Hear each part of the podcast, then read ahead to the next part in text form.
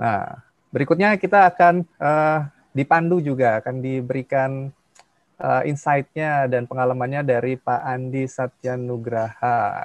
Beliau ini adalah seorang kontrak manajemen expert yang sudah cukup lama dan sangat fasih dalam bidang kontrak manajemen, gitu ya. Pak, nah uh, sedikit apa uh, latar belakangnya mohon maaf saya mesti lihat sedikit uh, Pak Andi ini juga sudah 60 16 tahun ya berada di bidang uh, kontrak manajemen, udah di oil and gas, uh, di proyek listrik, jalan, uh, pabrik, telekomunikasi dan macam-macam. Jadi uh, juga ber, pernah juga sebagai uh, practitioner di F, FIDIC, mungkin nanti bisa dijelaskan gitu, Pak Andi. Jadi untuk waktu dan uh, kesempatannya saya persilahkan buat Pak Andi Satyanugraha. Baik, terima kasih uh, Pak Krisnov dan rekan-rekan. Jadi untuk singkat waktu karena saya hanya punya waktu sekitar 30 menit ya termasuk tanya jawab. Jadi uh, supaya lebih efektif saya coba share screen langsung ya sedikit. Uh, Oke. Okay. Baik, uh, sudah dapat dilihat dengan baik ya Bapak Ibu sekalian slide show-nya. Baik, uh, ini sedikit ya, uh, ya terima kasih uh, Bapak Ibu rekan-rekan sekalian. Jadi sedikit tentang saya ya tadi sudah dijelaskan Mbak Krisnov. Jadi saya memang uh, lebih banyak di industri uh, konstruksi, infrastruktur dan beberapa industri berbasis proyek dan di alhamdulillah dalam ya kurun 4 sampai 5 tahun terakhir saya sudah di corporate level begitu sudah di, dipercaya di salah satu multinational company, European company di uh, di electrical uh, ya electrical company ya. Jadi uh, lebih lebih kita uh, support ke perusahaan-perusahaan uh, ke utility atau PLN dan uh, juga di regional regional Asia. Jadi sedikit tentang saya. Jadi uh, slide saya tidak banyak Bapak Ibu dan uh, saya berharap nanti uh, kita lebih bisa uh, interaktif ya dan lebih banyak. Saya juga mungkin nanti juga bisa belajar dari Bapak Ibu semua dan uh, utamanya uh, agenda atau topik uh, borderline dari kita diskusi kita hari ini adalah tentang bisnis transformasi karena ya karena adanya pandemi ini. Jadi eh, saya berharap nanti ada ada interaktif dan mungkin waktunya cukup ya nanti untuk kita membahas tentang kontrak. Jadi saya cuma hanya punya empat slide Bapak Ibu, supaya uh, empat slide ini bersifat uh, skematikal ya. Jadi uh, apa namanya? Saya coba jelaskan sedikit begitu. Jadi uh, kenapa kontrak begitu ya? Kontrak strategic tools, apa itu kontrak? Kontrak itu perikatan. Bapak Ibu sudah tahu kalau Bapak Ibu melakukan hubungan bisnis ya di industri apa pun begitu sudah pasti uh, harus ada kontrak sebagai underlying dokumennya ya sebagai landasan hukumnya. Uh, supaya apa namanya Bapak Ibu ber, uh, berproses uh, atau apa namanya melakukan hubungan bisnis dengan mencapai tujuan yang dimaksud. Demikian. Nah, hanya saja ketika uh, Bapak Ibu sudah menandatangani kontrak itu ada beberapa konsekuensi ya yang harus dipahami. Dan uh, sayangnya juga terutama dipicu karena adanya pandemi ini juga ada beberapa kontrak begitu uh, secara performance ya, secara pengendaliannya atau secara deliverynya itu uh, menjadi uh, tidak tercapai ya karena hambatan-hambatan yang nanti mungkin sedikit akan saya singgung. Jadi yang terkandung di dalam kontrak begitu kita tanda tangan itu di sana ada right obligation, ada hak kewajiban, ada lingkup kerja ya, skopnya apa yang akan objek uh, kontraknya seperti apa yang akan kita kerjakan. Nah, transfer of risk tadi sudah di uh, sedikit disinggung oleh Pak Atas Yuda, itu sekarang menjadi topik yang menarik ya di uh, kontrak manajemen gitu ya uh, tentang resiko transfer resiko karena uh, pengelolaan resiko itu ya uh, ya untuk beberapa industri ya sedikit saya saya singgung untuk beberapa industri seperti industri yang uh, mempunyai capital expenditure yang besar atau luar biasa besar ya seperti industri konstruksi atau infrastruktur itu resikonya sangat besar Bapak Ibu. Jadi uh, kontrak ini benar-benar sebagai uh, tools yang sangat-sangat uh, uh, apa namanya kritikal begitu ya untuk bagaimana kita mengidentifikasi mengidentifikasi resiko dan kemudian berusaha untuk mentransfer resiko tersebut dengan kompensasi berupa biaya gitu ya biaya kontrak yang uh, ke uh, counterpart kita ke apa namanya uh, lawan berkontrak kita. Berikut juga uh, ada konsekuensi tentang default ataupun uh, one prestasi ya. Jadi ketika kita bicara kontrak, kita bicara hak, kita bicara kewajiban, ada kewajiban, ada obligation yang harus di deliver itu uh, kalau kewajiban itu tercapai sudah pasti di uh, apa namanya di undang-undang kita ya. Mungkin nanti Pak Wilopo bisa uh, jelaskan lebih lanjut tentang uh, one prestasi atau ketidak uh, ketidak tercapaiannya uh, suatu uh, kewajiban atau obligasi atau apa namanya liability ya kewajiban ya. Jadi itu nanti yang akan banyak akan kita bahas. Kemudian dispute settlement. Uh, kebetulan nanti di sesi kedua uh, ya setelah break ya nanti uh, ada dari Pak Wilopo Pasner nanti akan apa namanya secara secara lebih dalam begitu akan me, menerangkan tentang bagaimana apa namanya berperkara ataupun dispute di dalam masa pandemi ini. Nanti cuman hanya saya saya uh, singgung sedikit. Jadi kurang lebih seperti ini. Nah, memang uh, yang perlu juga kita ketahui bahwasanya mungkin tergantung dari industrinya ya. Jadi mungkin ada yang industri yang kontraknya itu hanya seperti kontrak jual beli ya. Tadi sudah sudah disinggung juga oleh Pak Atas Yuda, tapi ada juga kontrak yang memang benar-benar secara uh, magnitudenya, secara resikonya atau secara nilainya itu uh, sangat besar sekali dan risikonya uh, cukup apa ya namanya ya uh, ya mungkin resiko dalam dalam pelaksanaan satu kontrak itu uh, bahkan bisa membuat satu company itu menjadi default atau menjadi bangkrut gitu ya. Jadi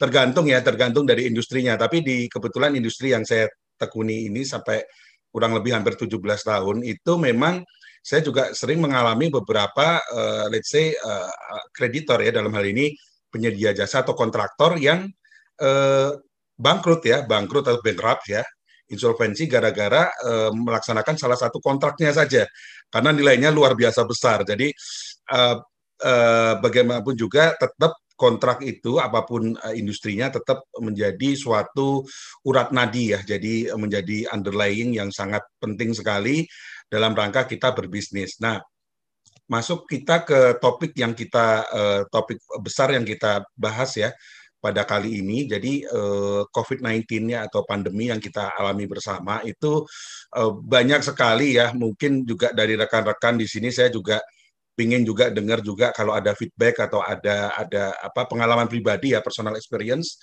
atau company tentang ya tentang kontrak performance yang ataupun pelaksanaan atau pengendalian dari kontrak yang memang terkendala eh, karena pandemi ya. Jadi eh, kontrak sendiri sebetulnya kalau kontrak manajemen agak cukup panjang ya. Jadi ada pre kontrak, post kontrak.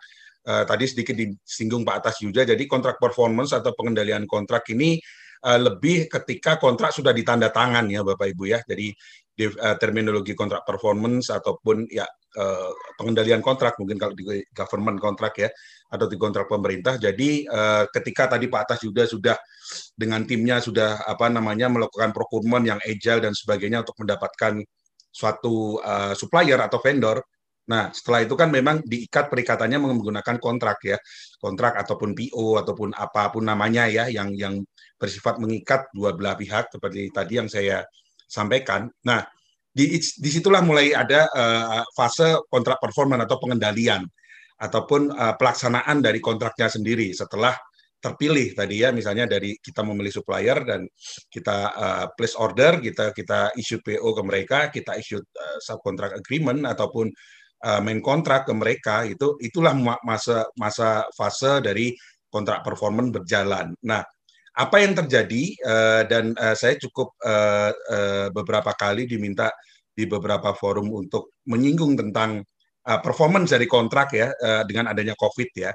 Jadi ya uh, sebelum ke sana mungkin kurang lebih uh, dari dari industri yang saya tekuni ini adalah salah satu industri pengecualian dari pemerintah Republik Indonesia yang diperkenankan untuk terus berjalan ya. Kemarin juga di masa uh, dari masa awal pandemi dari pertengahan Maret itu salah satu industri yang diperkenalkan untuk berjalan dengan prosedur apa namanya kesehatan yang ketat adalah industri konstruksi ataupun infrastruktur itu uh, memang mendapatkan apa namanya uh, green light ataupun pengecualian exception dari pemerintah untuk terus ya. Jadi ada beberapa proyek-proyek besar strategis nasional, pembangkit-pembangkit listrik, uh, jalan tol itu selama pandemi jalan terus gitu ya, go ahead gitu ya.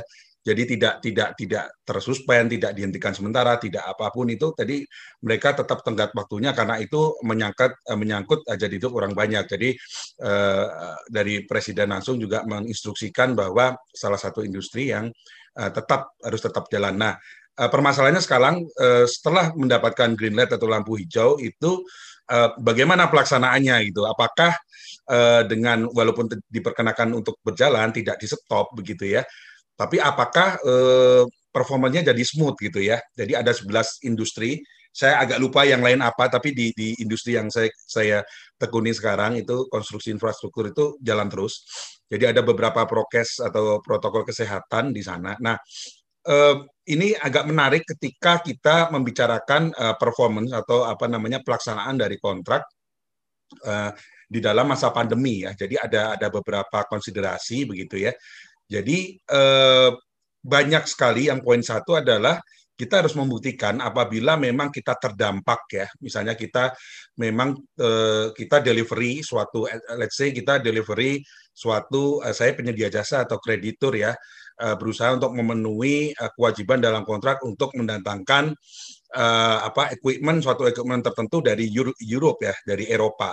Tapi ternyata eh, pada saatnya, gitu ya, pada saat pelaksanaan eh, itu apa namanya uh, uh, ada beberapa kebijakan ataupun uh, lokal ini ya authority begitu ya yang menyatakan bahwasanya uh, tidak diperkenankan dulu mungkin ada lokal semacam lokal lockdown begitu sehingga uh, transportasi atau lalu lintas arus uh, barang dan juga arus manusia itu uh, di stop gitu ya atau di lockdown untuk sementara. Itu terjadi uh, real benar-benar terjadi di pertengahan uh, 2020 tahun lalu. Jadi memang kita ya seperti apa tidak tidak kita tidak bisa memenuhi kewajiban kita karena memang ada misalnya surat dari fabrikan dari pabrik begitu ya dari uh, manufaktur begitu bahwasanya uh, mereka uh, secara regulasi mereka terkendala karena dari pemerintah tidak memang pada saat itu baru pas uh, tinggi tingginya gitu ya kalau sekarang kan tadi dijelaskan bahwa kita sudah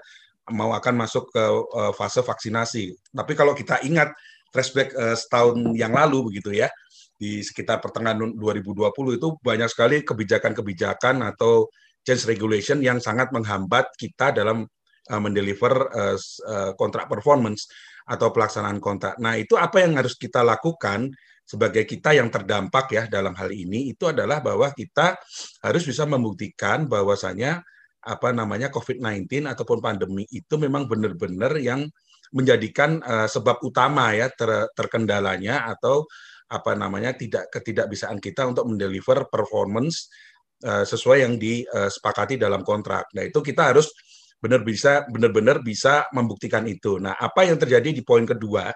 Uh, jadi mohon maaf ya, jadi poin satu empat ini memang saya alamin sendiri dan uh, beberapa referensi juga uh, menyatakan hal yang sama ya CCM, ACM demikian ya. Jadi yang kedua adalah uh, not blaming COVID-19 as main cause of contract default. By fact, the default happened before or not uh, as a direct impact of uh, COVID-19. Jadi sebetulnya ada ada kecenderungan tricky, mohon maaf ya, dari beberapa kebetulan di, di industri saya begitu dan saya juga dengar di beberapa industri lain bahwasanya pihak-pihak yang tidak uh, in perform ya tidak bisa uh, ataupun tidak mampu untuk melaksanakan uh, kewajiban dalam kontrak itu seolah-olah uh, memblaming ya, memblaming COVID-19 gitu. Jadi oh saya terlambat Pak mendeliver equipment saya gitu ya karena COVID-19 bla bla bla. Tapi dia tidak bisa membuktikan poin nomor satu. Dan juga uh, kita misalnya sebagai buyer ataupun sebagai uh, debiturnya, sebagai pembelinya, ownernya itu kita juga sudah tahu bahwasanya sebetulnya ada masalah di tempat lo nih di, di supplier tapi Anda mencoba-coba untuk uh, menggunakan isu COVID-19 untuk uh, menjustifikasi uh, default Anda begitu. Nah itu cukup sering terjadi ya. Jadi yang terjadi dalam kurun waktu ya kita ya bulan depan katanya COVID berulang tahun begitu ya di Indonesia. Jadi uh, mid of March gitu ya, ketemu mid of March. Jadi kita sudah hampir satu tahun COVID ini di Indonesia Nah, itu banyak eh, pihak-pihak uh, berkontrak yang coba untuk uh, memblaming ya. Mohon maaf ini bukan best, uh, bukan bukan praktek yang benar ya. Jadi kita juga harus fair bahwasanya kalau misalnya kita terdampak kita harus bisa menunjukkan. Kemudian poin ketiga yang cukup saya uh, sering uh, apa namanya temui dan juga saya diminta untuk beberapa konsultasi uh, beberapa uh, consult ya ataupun konsultasi uh, services bahwasanya not always rely on force measures. Tadi mungkin nanti di di di sesinya Pak Wilopo Usodo nanti ada ada pembahasan tentang force measures ya. Cuman uh, definisi force majeure di beberapa kontrak atau keadaan pemaksa, keadaan kahar itu berbeda-beda. Uh, dan apa namanya ya keadaan keadaan kahar ataupun memaksa itu memang keadaan yang apa namanya tidak bisa uh, tidak terprediksi sebelumnya begitu ya. Jadi kalau misalnya kejadiannya sekarang sudah sudah sudah jelas-jelas COVID-nya sekarang lagi sedang membara begitu ya. Kita sedang menuju dalam uh, fase vaksinasi tapi uh, kasusnya juga masih banyak. Itu kita sudah tidak bisa lagi mendefine ini sebagai kasus force major. Berbeda ketika memang kontraknya misalnya ditandatangani sebelum Maret 2020 di mana memang kasus pertama uh, COVID-19 pandemi ini ada di Indonesia. Jadi beberapa kontrak yang memang ditandatangani di uh, sebelum dari Maret 2020 itu memang kemungkinan ada kemungkinan bisa di uh, kategorikan sebagai force majeure. Hanya saja kita satu checklistnya juga banyak ya, jadi kita harus meneliti apa definisi force majeure atau keadaan uh, kahar atau memaksa dalam kontrak ya. Kemudian kita juga harus juga mengkonsider beberapa uh, hal tentang hukum yang berlaku ya. Mungkin nanti Pak Wilopo bisa deep ke sana bahwasanya uh, hukum yang berlaku di Indonesia apakah memang force major ya itu bisa mendatangkan kompensasi dan yang maksimal begitu ya untuk beberapa pihak yang terdampak atau tidak. Atau yang kemarin juga saya beberapa kali uh, beberapa dengan law consultant ada beberapa event. Saya ikut di di di suatu event yang membahas tentang ya uh, COVID-19 ya. Apakah sebagai pand, uh, sebagai keadaan kahar atau tidak di awal-awal keadaan kahar, di awal-awal Maret ya di awal-awal munculnya COVID-19 di Indonesia itu ya ada beberapa tanggapan atau pendapat ya pendapat hukum bahwasanya ya satu memang kita harus lihat kontraknya dan kedua memang hampir di semua yurisdiksi ya di semua sistem hukum di, di belahan dunia mana pun itu memang tidak bisa mengkompensasi terhadap biaya. Nah ini yang yang eh, agak-agak menjadi apa namanya disputable dan juga menjadi menarik begitu ya karena sudah sudah barang pasti pihak-pihak yang terdampak karena pandemi, entah itu dikategorikan sebagai force majeure atau tidak, itu pasti terdampak secara biaya. Dan mereka berusaha untuk mengkompensasikan ke uh, ataupun mengklaim ya, uh, coba me, me, apa, mengkompensasi ke uh, pemberi kerjanya begitu ya, nah, se, se, sepanjang diperbolehkan. Nah itu yang menjadi uh, menjadi uh, problema terten, uh, tersendiri. Karena memang secara hukum di Indonesia uh, itu memang tidak diperkenankan untuk kalau misalnya pun memang uh, jatuhnya memang keadaan kahar itu pun tidak diperkenankan untuk adanya tambah apa namanya kompensasi terhadap biaya hanya kompensasi terhadap waktu. Sehingga di poin tiga ini memang uh, saya sendiri sih tidak merekomendasikan ya di untuk misalnya kita terlalu ngotot apakah ini keadaan kahar atau tidak itu terlalu uh, wasting apa namanya energi kita dan time kita begitu ya. Jadi uh, saya saya menyarankan bahwa kontrak coba di di exercise diakses secara full begitu ya. Apakah memang ada ada pasal-pasal lain? Misalnya tadi yang saya sampaikan ada kebijakan perubah, per, apa, perubahan perundang-undangan atau perubahan peraturan. Itu di karena kebetulan saya sekarang megang di regional Asia begitu ya. Itu yang menjadi pasal ampuh buat saya ya. Entry point bahwasanya oh memang saya datengin material dari equipmentnya dari dari factory Malaysia. Malaysia sempat di lockdown waktu itu ada keterangannya, ada ada deklarasinya dari pemerintah setempat. Dan memang uh, tidak diperkenankan untuk adanya lalu lintas transportasi logistik uh, ya baik material maupun orang begitu ya, baik uh, equipment maupun manpower. Jadi memang kita terdampak. Nah, saya lebih cenderung ya tergantung kontraknya sekali lagi ya.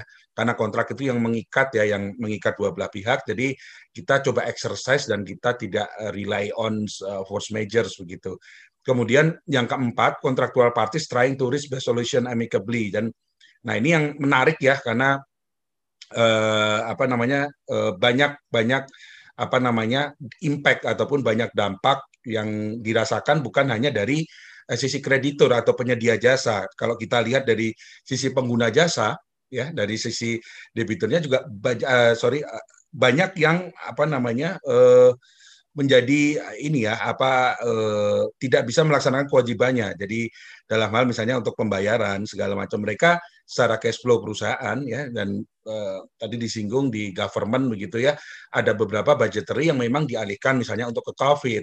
Kita kenal kemarin di 2020 mungkin Bapak Ibu yang sudah pernah mendengar adanya refocusing budget itu ya. Budget-budget kementerian tertentu, kementerian teknis tertentu itu dipotong untuk memang dialokasikan ke penanganan pemerintah terhadap apa namanya alokasi uh, ini penanganan COVID ya. Jadi kementerian kementerian-kementerian teknis itu yang saya tahu itu juga akhirnya kewajiban-kewajiban pembayaran ke pihak ketiga atau misalnya ke suppliernya itu menjadi ditunda di tahun ini begitu dan di tahun ini pun juga saya lihat beberapa juga ada yang sudah dibayarkan, ada yang belum. Jadi yang jadi menjadi insolvent atau menjadi uh, apa default ya menjadi one prestasi itu bukan hanya penyedia jasa yang misalnya mereka tidak tidak bisa uh, melaksanakan kewajibannya ya karena tadi yang saya sampaikan ya karena ada peraturan regulasi lalu lintas eh, logistik transportasi sementara di lockdown. Tapi dari sisi pengguna jasa ya dari sisi owner yang beri order yang beri kerjaan itu juga mem, mem, apa, mempunyai beberapa uh, apa namanya kendala begitu ya. Uh, salah satunya yang paling utama adalah pembayaran begitu ya.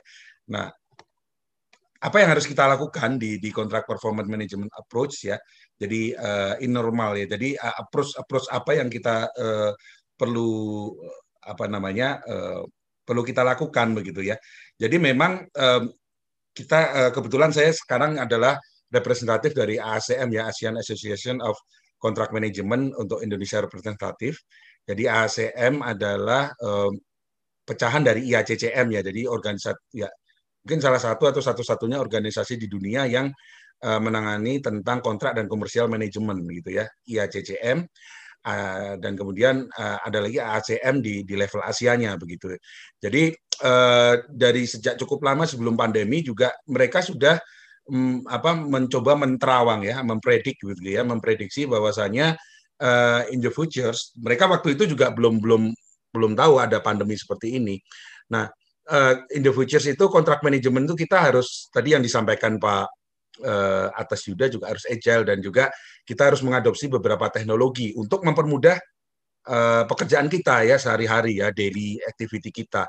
Nah apa yang bisa dilakukan uh, beberapa approach kebetulan saya juga di perusahaan saya sekarang juga baru memulai ya memulai beberapa uh, apa namanya uh, approach AI ya artificial intelligence mungkin nanti di IT nanti di sesi kedua lebih bisa lebih deep, bisa lebih dalam. Hanya saja terkait di konteks uh, kontrak manajemen AI apa atau artificial intelligence apa yang bisa dilakukan untuk uh, mempermudah uh, controlling terhadap kontrak atau kontrak performance itu satu adalah kontrak digitalization ya. Jadi digitalization mungkin nanti ada di uh, expert yang lain nanti akan menjelaskan tapi kaitannya dengan kontrak itu kontrak-kontrak yang mungkin Bapak Ibu bisa ya mungkin kalau kontrak sederhana pembelian barang atau kontrak uh, jual beli barang mungkin cukup sederhana ya. Hanya selembar PO dan kemudian ada beberapa lampiran. Tapi kalau untuk beberapa industri tertentu kontrak bisa sampai 8 banteks Bapak Ibu ya. Jadi bisa kebayang bagaimana kita mengadministrasi kontraknya itu sendiri. Nah itu salah satunya uh, di beberapa perusahaan yang sudah besar cukup maju gitu beberapa company sudah melakukan uh, pendekatan tentang adanya uh, dokumen control management atau untuk yang berbasis project ada project dokumen control management PDC. PDC adalah memang uh, beberapa kontrak dan beberapa uh, dokumen ter, apa namanya terkait itu memang uh, dikelola dalam satu uh, sistem ya folder ya. Nah, ini mungkin nanti agak berbeda dengan kontrak manajemen software. Jadi di sini adalah menjadi library. Jadi sistem library-nya sendiri sudah ada di sana PDC kemudian elektronik koresponden dalam dalam masa new normal ini mau nggak mau kita berkorespondisinya juga melalui email hanya saja masih banyak ya perdebatan apakah email itu secara legalize bisa dianggap sebagai satu uh, korespondensi yang uh, atau tidak begitu ya. Nah, itu juga uh, menjadi satu catatan. Kemudian AI di data manajemennya sendiri. Nah, ini untuk beberapa kontrak yang apa nah objeknya cukup kompleks ya seperti kontrak konstruksi atau infrastruktur itu eh, kontraknya sendiri 8 bantex, terus perubahannya udah sampai berapa pasti banyak sekali begitu ya. Bagaimana kita bisa mengadministrasi itu? Itu hanya untuk satu proyek saja. ya. Katakanlah misalnya ada proyek suatu pembangkit. Bagaimana kalau misalnya uh, proyeknya banyak begitu ya? Itu memang harus ada suatu data manajemen di sana ya. Jadi uh, salah satunya setelah kontrak di scan juga ada beberapa apa namanya uh, kontrak manajemen dan juga data manajemen uh, uh, apa services ya yang bisa uh, men, me, apa namanya mengcreate suatu library dan kemudian menganalisis data. Bahkan saya juga lihat dari beberapa vendor semacam BT ya, British uh, Telecommunication dan beberapa vendor lainnya itu sudah menawarkan beberapa solus, solution atau services tentang misalnya bagaimana nanti kontrak diupload dia bisa baca sendiri tuh Bapak Ibu pasalnya berapa gitu ya. Jadi ketika misalnya ada satu case, ada satu kasus transaksi, mereka sudah bisa me, uh, mendefinisi uh, ya melalui apa apa namanya linguistik apa gitu ya saya kurang paham ya. Jadi ada uh, mereka bisa bisa mendefine uh, mana misalnya uh, pasal yang relevan terhadap uh, case itu gitu. Sampai sedemikian uh, sedemikian detail begitu ya. Jadi ini salah satu apa namanya uh, fungsi dari AI uh, di di bina kontrak manajemen. Kemudian yang lebih detail kalau kita mau investasi further ya lebih jauh dan lebih ya pasti ada ada cost tersendiri itu kita bisa membeli kontrak manajemen softwarenya jadi ketika di situ uh, kita uh, sebagai ya kontrak managers kalau untuk di beberapa industri yang apa namanya tertentu ya, yang spesifik yang memang sekali lagi kontraknya itu uh, magnitudenya sangat besar, resikonya sangat besar itu memang ada beberapa profesional seperti uh, kontrak managers yang memang agak berbeda fungsinya dengan fungsi legal counsel yang lebih ke corporate. Jadi fungsi kontrak manajemen uh, kontrak manager itu lebih ke day to day basis operation ya. Nah, itu akan sangat hektik ya. Jadi banyak sekali itu yang di, dilakukan begitu ya, korespondensi dan segala macam. Nah, itu dengan kontrak manajemen software akan sangat membantu begitu ya untuk manage obligation. Jadi di situ sudah ada semacam apa namanya lampu merah, lampu kuning, lampu hijau. Eh ini uh, tanggal sekian Anda harus deliver uh, obligation Anda sekian sekian sekian dan juga di situ juga bisa uh, menganalisis ya Uh, manage manage risiko ya risiko jadwal ya risiko biaya juga ya ataupun bahkan risiko mutu ya jadi memang dengan dengan uh, input beberapa input yang dimasukkan dalam uh, kontrak manajemen software itu bisa bisa apa namanya ada ada displaynya ya. Jadi kita kita bisa semacam ada alertnya ada remindernya begitu sehingga memudahkan kita untuk memanage ya kewajibannya. Termasuk nah ini contohnya adalah Ariba untuk yang untuk yang apa namanya uh, yang mungkin lebih lebih ke manufaktur dan juga lebih ke apa namanya uh, operational begitu ya. Dan juga ada Primavera kontrak manajemen untuk project basis itu uh, sangat baik. Dan mereka ngeling ke jadwal pelaksanaan pekerjaan kemudian ke biaya budget itu mereka langsung displaynya langsung uh, muncul begitu ya. Nah kemudian ada juga online dispute resolution process jadi saya juga pernah sempat diminta seperti hanya Pak Atas Yuda menjadi expert witness ya Pak eh, sebagai uh, saksi ahli itu sudah menggunakan uh, uh, hearing ya proses di Bani juga sudah menggunakan apa namanya online ya. Jadi karena memang keterbatasan dan memang ada beberapa aturan tidak membolehkan sidang secara uh, offline secara tatap muka itu ada online. Mungkin nanti Pak Wilopo Husodo dari Husodo Partners akan uh, apa namanya akan membahas dalam tentang ini. Nah, ini uh, dua slide saya terakhir ya. Jadi up, tentang compliance tadi tentang performance ya. Jadi bagaimana kita mencoba memanage bagaimana kita mendeliver liability ataupun kewajiban kita supaya kita tidak dinyatakan default atau bukan prestasi. Nah, uh, deep lagi kita coba uh, uh, apa terhadap performance itu ada compliance ya. Jadi kepatuhan terhadap kontrak ya sebagai bagian dari performance itu apa yang harus kita lakukan di dalam masa new normal ini ya jadi uh, mungkin Bapak Ibu yang sudah uh, terekspos langsung dengan kontrak itu ribet banget gitu ya. Admin harus tanda tangan ke Pak ini, Pak ini, GM, belum lagi nanti secara authority, table authority-nya harus sampai ke level ya si level untuk beberapa pembelian tertentu ya. Misalnya ya contoh-contoh sederhananya itu kalau untuk uh, um, apa threshold sampai nilai sekian itu memang harus approval-nya sampai si level misalnya. Bagaimana kalau misalnya uh, yang biasa dilakukan manual kita WFH semua begitu Bapak Ibu dan ini benar-benar saya alamin ya dan harus me me mendapatkan uh, apa namanya uh, approval apa pun uh, signature dari uh, COO atau misalnya minimal direktur operation gitu ya. Nah itu seperti apa? Dengan beliaunya sendiri juga tidak di kantor, beliaunya sendiri juga WFH. Jadi sudah ada enam prinsipal ini coba saya uh, saya rangkum begitu ya dari best practice-nya. Tadi sudah disinggung oleh Pak uh, Atas Yuda baik sekali di awal bahwa simplifying the process. Jadi di procurement juga sama di kontrak compliance karena compliance sendiri juga kita biasanya punya beberapa internal prosedur di perusahaan itu bahwasanya prosesnya sangat panjang dan berliku proses approval-nya ya sesuai dengan threshold nilai biasanya dari jadi batasan nilai value-nya itu uh, misalnya untuk order yang kecil, order sampai nilai sekian sekian itu memang ya kita mau nggak mau coba kita simplify the process ya tanpa tanpa apa namanya mendeviate dari apa namanya uh, good governance yang berlaku. Maksudnya untuk uh, untuk kepentingan kepraktisan begitu kita coba simplify. Kemudian yang kedua adalah maximize digitalization compliance process. Tadi yang saya sampaikan digitalisasi menjadi tak terhindarkan. Sebetulnya di beberapa perusahaan besar sudah sudah mengadop ya. Hanya saja uh, uh, untuk untuk pelaksanaan gitu memang masih banyak yang harus Pak ini minta tanda tangan basah Pak with signature gitu ya. Kemudian sekarang bagaimana bertransform ke misalnya ke digital signatures gitu ya atau misalnya approval by email apakah itu uh, secara legal memang bisa diterima nah itu beberapa internal proses yang memang harus disesuaikan Kemudian good governance change tadi ya good governance juga disanggung oleh Pak Atas Yuda penting sekali ya. Jadi internal good governance-nya juga jangan sampai terabaikan begitu. Jadi uh, kita coba mentransform, kita juga change karena transformasi juga erat kaitannya dengan perubahan, tapi juga tidak me, apa mendeviate terhadap uh, apa yang sudah menjadi komitmen atau value dari perusahaan atau company.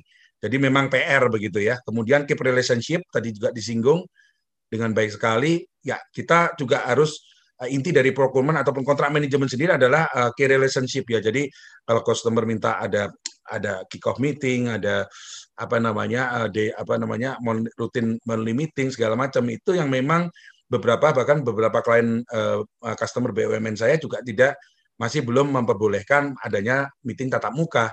Mau nggak mau tetap harus menggunakan apa namanya uh, online virtual. Dan saya yakin juga bapak ibu rekan-rekan di sini juga mengalaminya semua. Jadi um, relationship tetap harus dijaga begitu ya dengan walaupun dengan virtual meeting yang biasanya kalau eye contact atau uh, offline tuh kita bisa sambil uh, break meeting bisa sambil ngerokok bareng atau segala macam. Mungkin di online meeting nggak bisa tapi tetap kita harus jaga itu ya untuk sebagai part of uh, compliance dan juga uh, performance dari kontrak. Kemudian uh, digital record keeping tadi yang uh, coba di beberapa di approach dan juga sudah ditawarkan oleh beberapa vendor, solution vendors gitu ya, uh, solution ya uh, consultant begitu ya.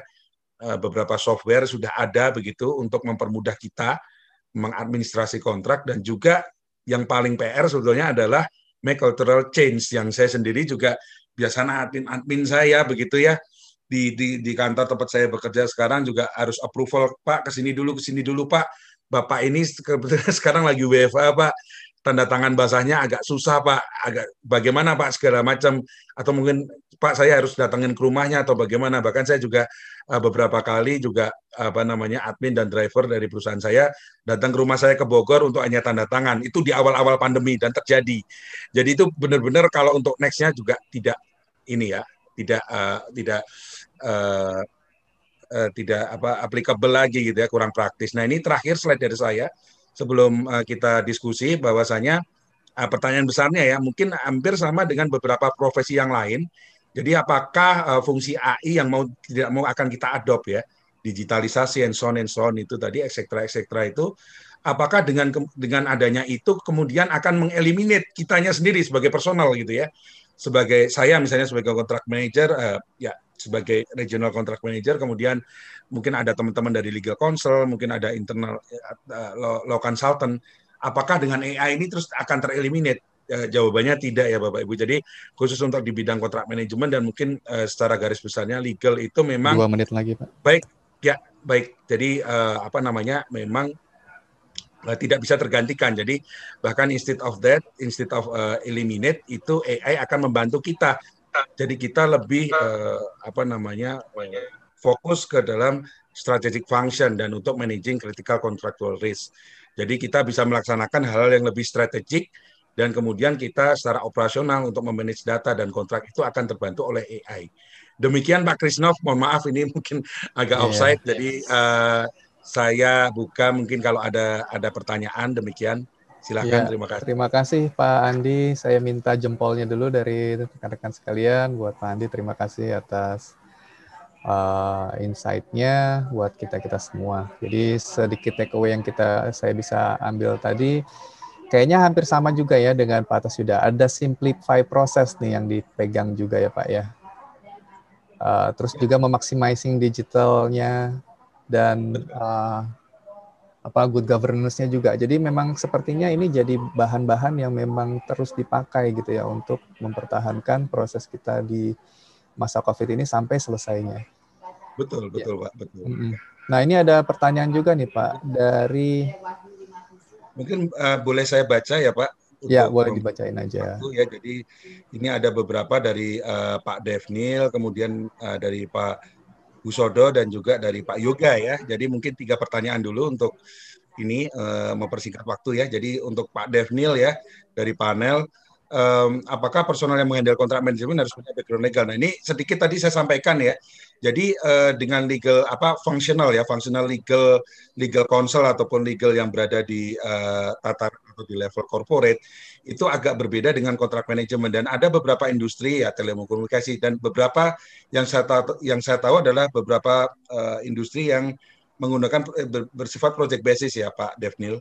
Jadi project based industry gitu ya. Jadi industri berbasis proyek itu memang uh, menggunakan kontrak manajemen misalnya uh, sesuai dengan uh, backgroundnya itu sesuai dengan bisnisnya ya. Jadi misalnya uh, untuk di industri konstruksi atau kon, uh, apa infrastruktur mungkin beberapa uh, personal yang dipilih atau memiliki background uh, engineer seperti itu sehingga mereka uh, diharapkan tahu bisnis prosesnya dan juga apa namanya uh, insight atau experience langsung di lapangan itu memang menjadi uh, apa namanya daya tambah ya ataupun menjadi value added terhadap personal contract management. Karena dia tahu bisnis prosesnya.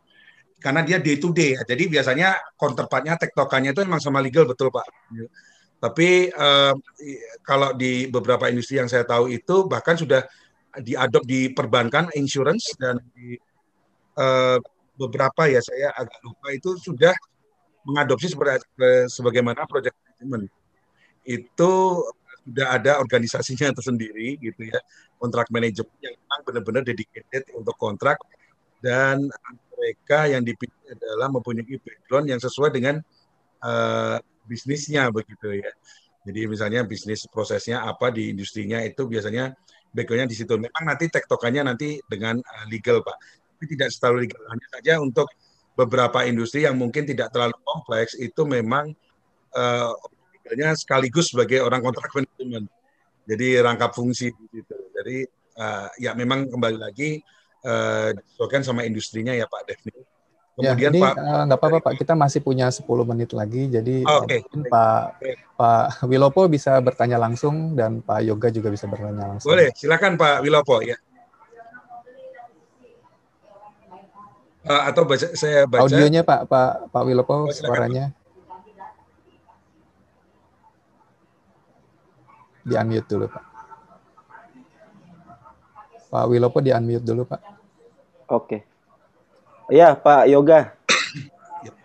eh Pak Yoga. Pak Andi. Andi. Ya. Baik, Pak. kebetulan baca chatnya Pak Yoga di sini. Ini tadi kan dibahas dari Pak Andi mengenai software kontrak manajemen tuh Pak. Nah, betul. itu saya tertarik tuh. Apa itu software seperti itu bisa sampai levelnya itu review satu kontrak gitu, Pak? Menarik sekali, Pak. Iya Pak Wilopo, ya mohon maaf ke mute ya. Jadi mohon izin saya jawab Pak. Jadi sebetulnya yang tadi saya sampaikan beberapa termasuk yang mungkin Bapak Ibu sudah paling uh, paling familiar terhadap SAP Ariba ya, mungkin Ariba kontrak manajemen software juga sudah sudah masuk ke beberapa industri begitu ya. Tahunya saja memang secara sifatnya itu nature-nya mereka memang uh, mengadministrasi kontrak Pak. Jadi kontraknya sudah diteken, sudah desain, jadi di situ sudah ada apa namanya milestone-milestone tentang apa delivery-delivery yang harus kita uh, apa namanya harus kita deliver di awal. Tapi kalau terkait pertanyaan Bapak, misalnya sudah bisa langsung kata per kata begitu ya, misalnya per uh, pasal per pasal mereka sudah bisa mengakses resikonya apa, seperti memberikan uh, ya semacam bahkan misalnya produknya nanti deliverynya deliverable-nya berupa legal opini sampai seperti itu Pak. Saya belum lihat Pak. Saya belum lihat yang ada tapi saya sudah dapat bocoran sedikit dari teman-teman walaupun belum belum proven ya Pak.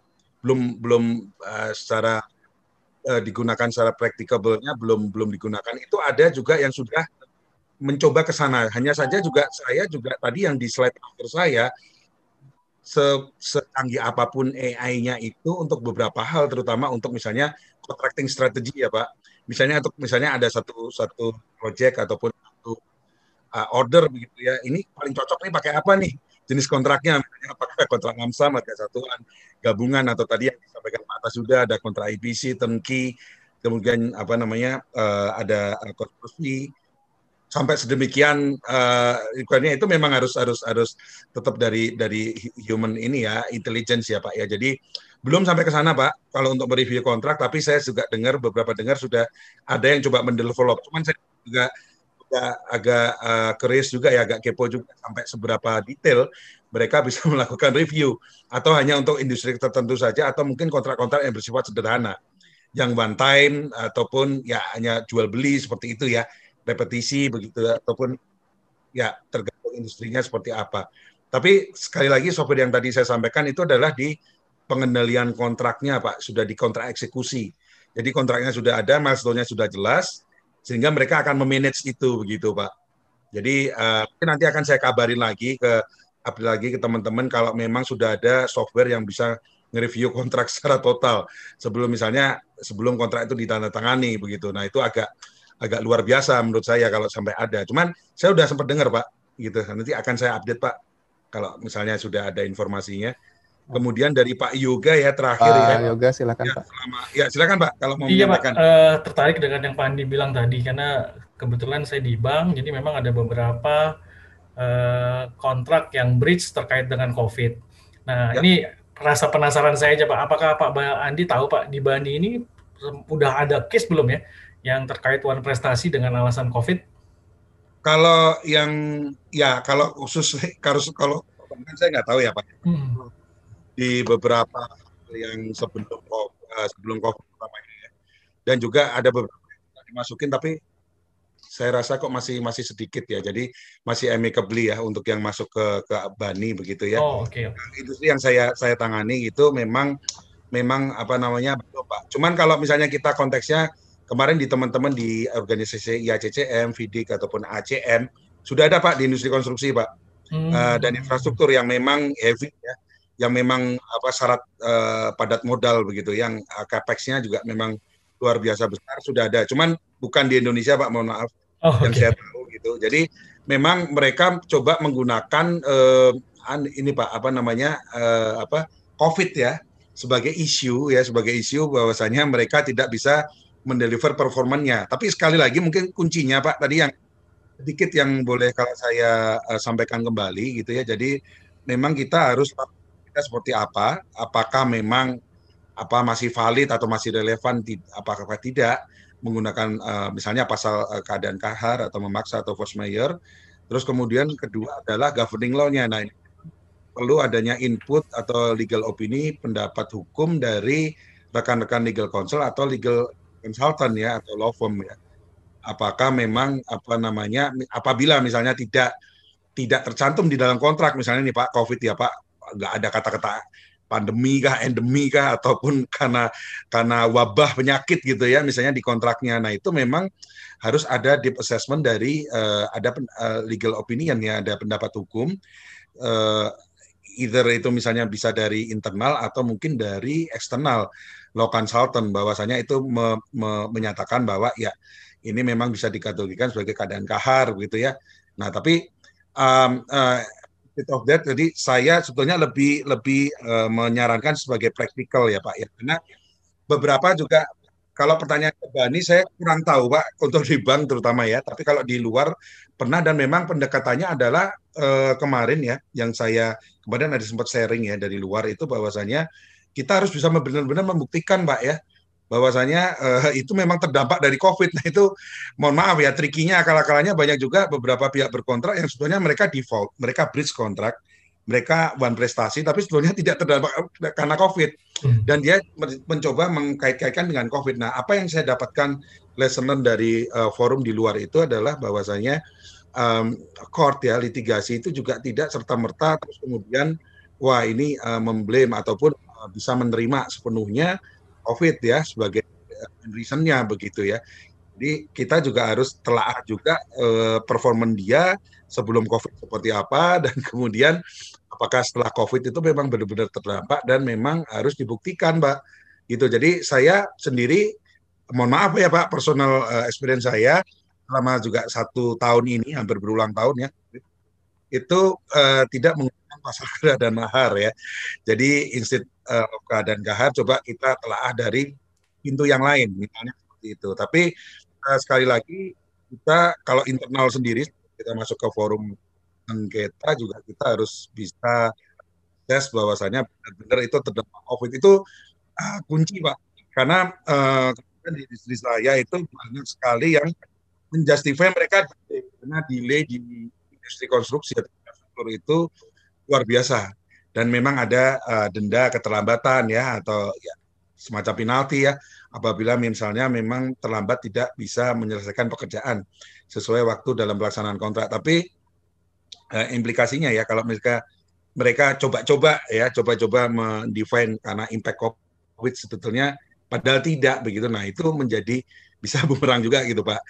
Bisa jadi nanti rekompensi mungkin nanti Pak uh, Pak uh, Wilopo nanti di sesi kedua bisa dari uh, Law Partners bisa ini jadi bisa menggugat balik nanti makan sedemikian Pak. Jadi um, uh, saran saya Pak mungkin belum ada Pak ya. Jadi mungkin mungkin mungkin nanti juga ada mungkin ya saya tidak tahu ya. Tapi kalau memang misalnya tadi kaitannya ke case Bapak apa namanya pihak uh, forum penyelesaian sengketa di dalam kontrak Bapak ya dalam industri perbankan memang uh, menyatakan bani ya apabila uh, amicable settlement tidak tercapai memang secara tidak bisa dimusyawarahkan secara mufakat. Nah itu ya sebelum ber, ber apa namanya berperkara di Bani juga juga dilakukan internal assessment dulu pak gitu pak. Jadi apakah ya. memang benar-benar layak untuk diperkarakan di sana atau mungkin masih ada uh, chance untuk bisa didiskusikan pak gitu pak. Makasih ya, pak.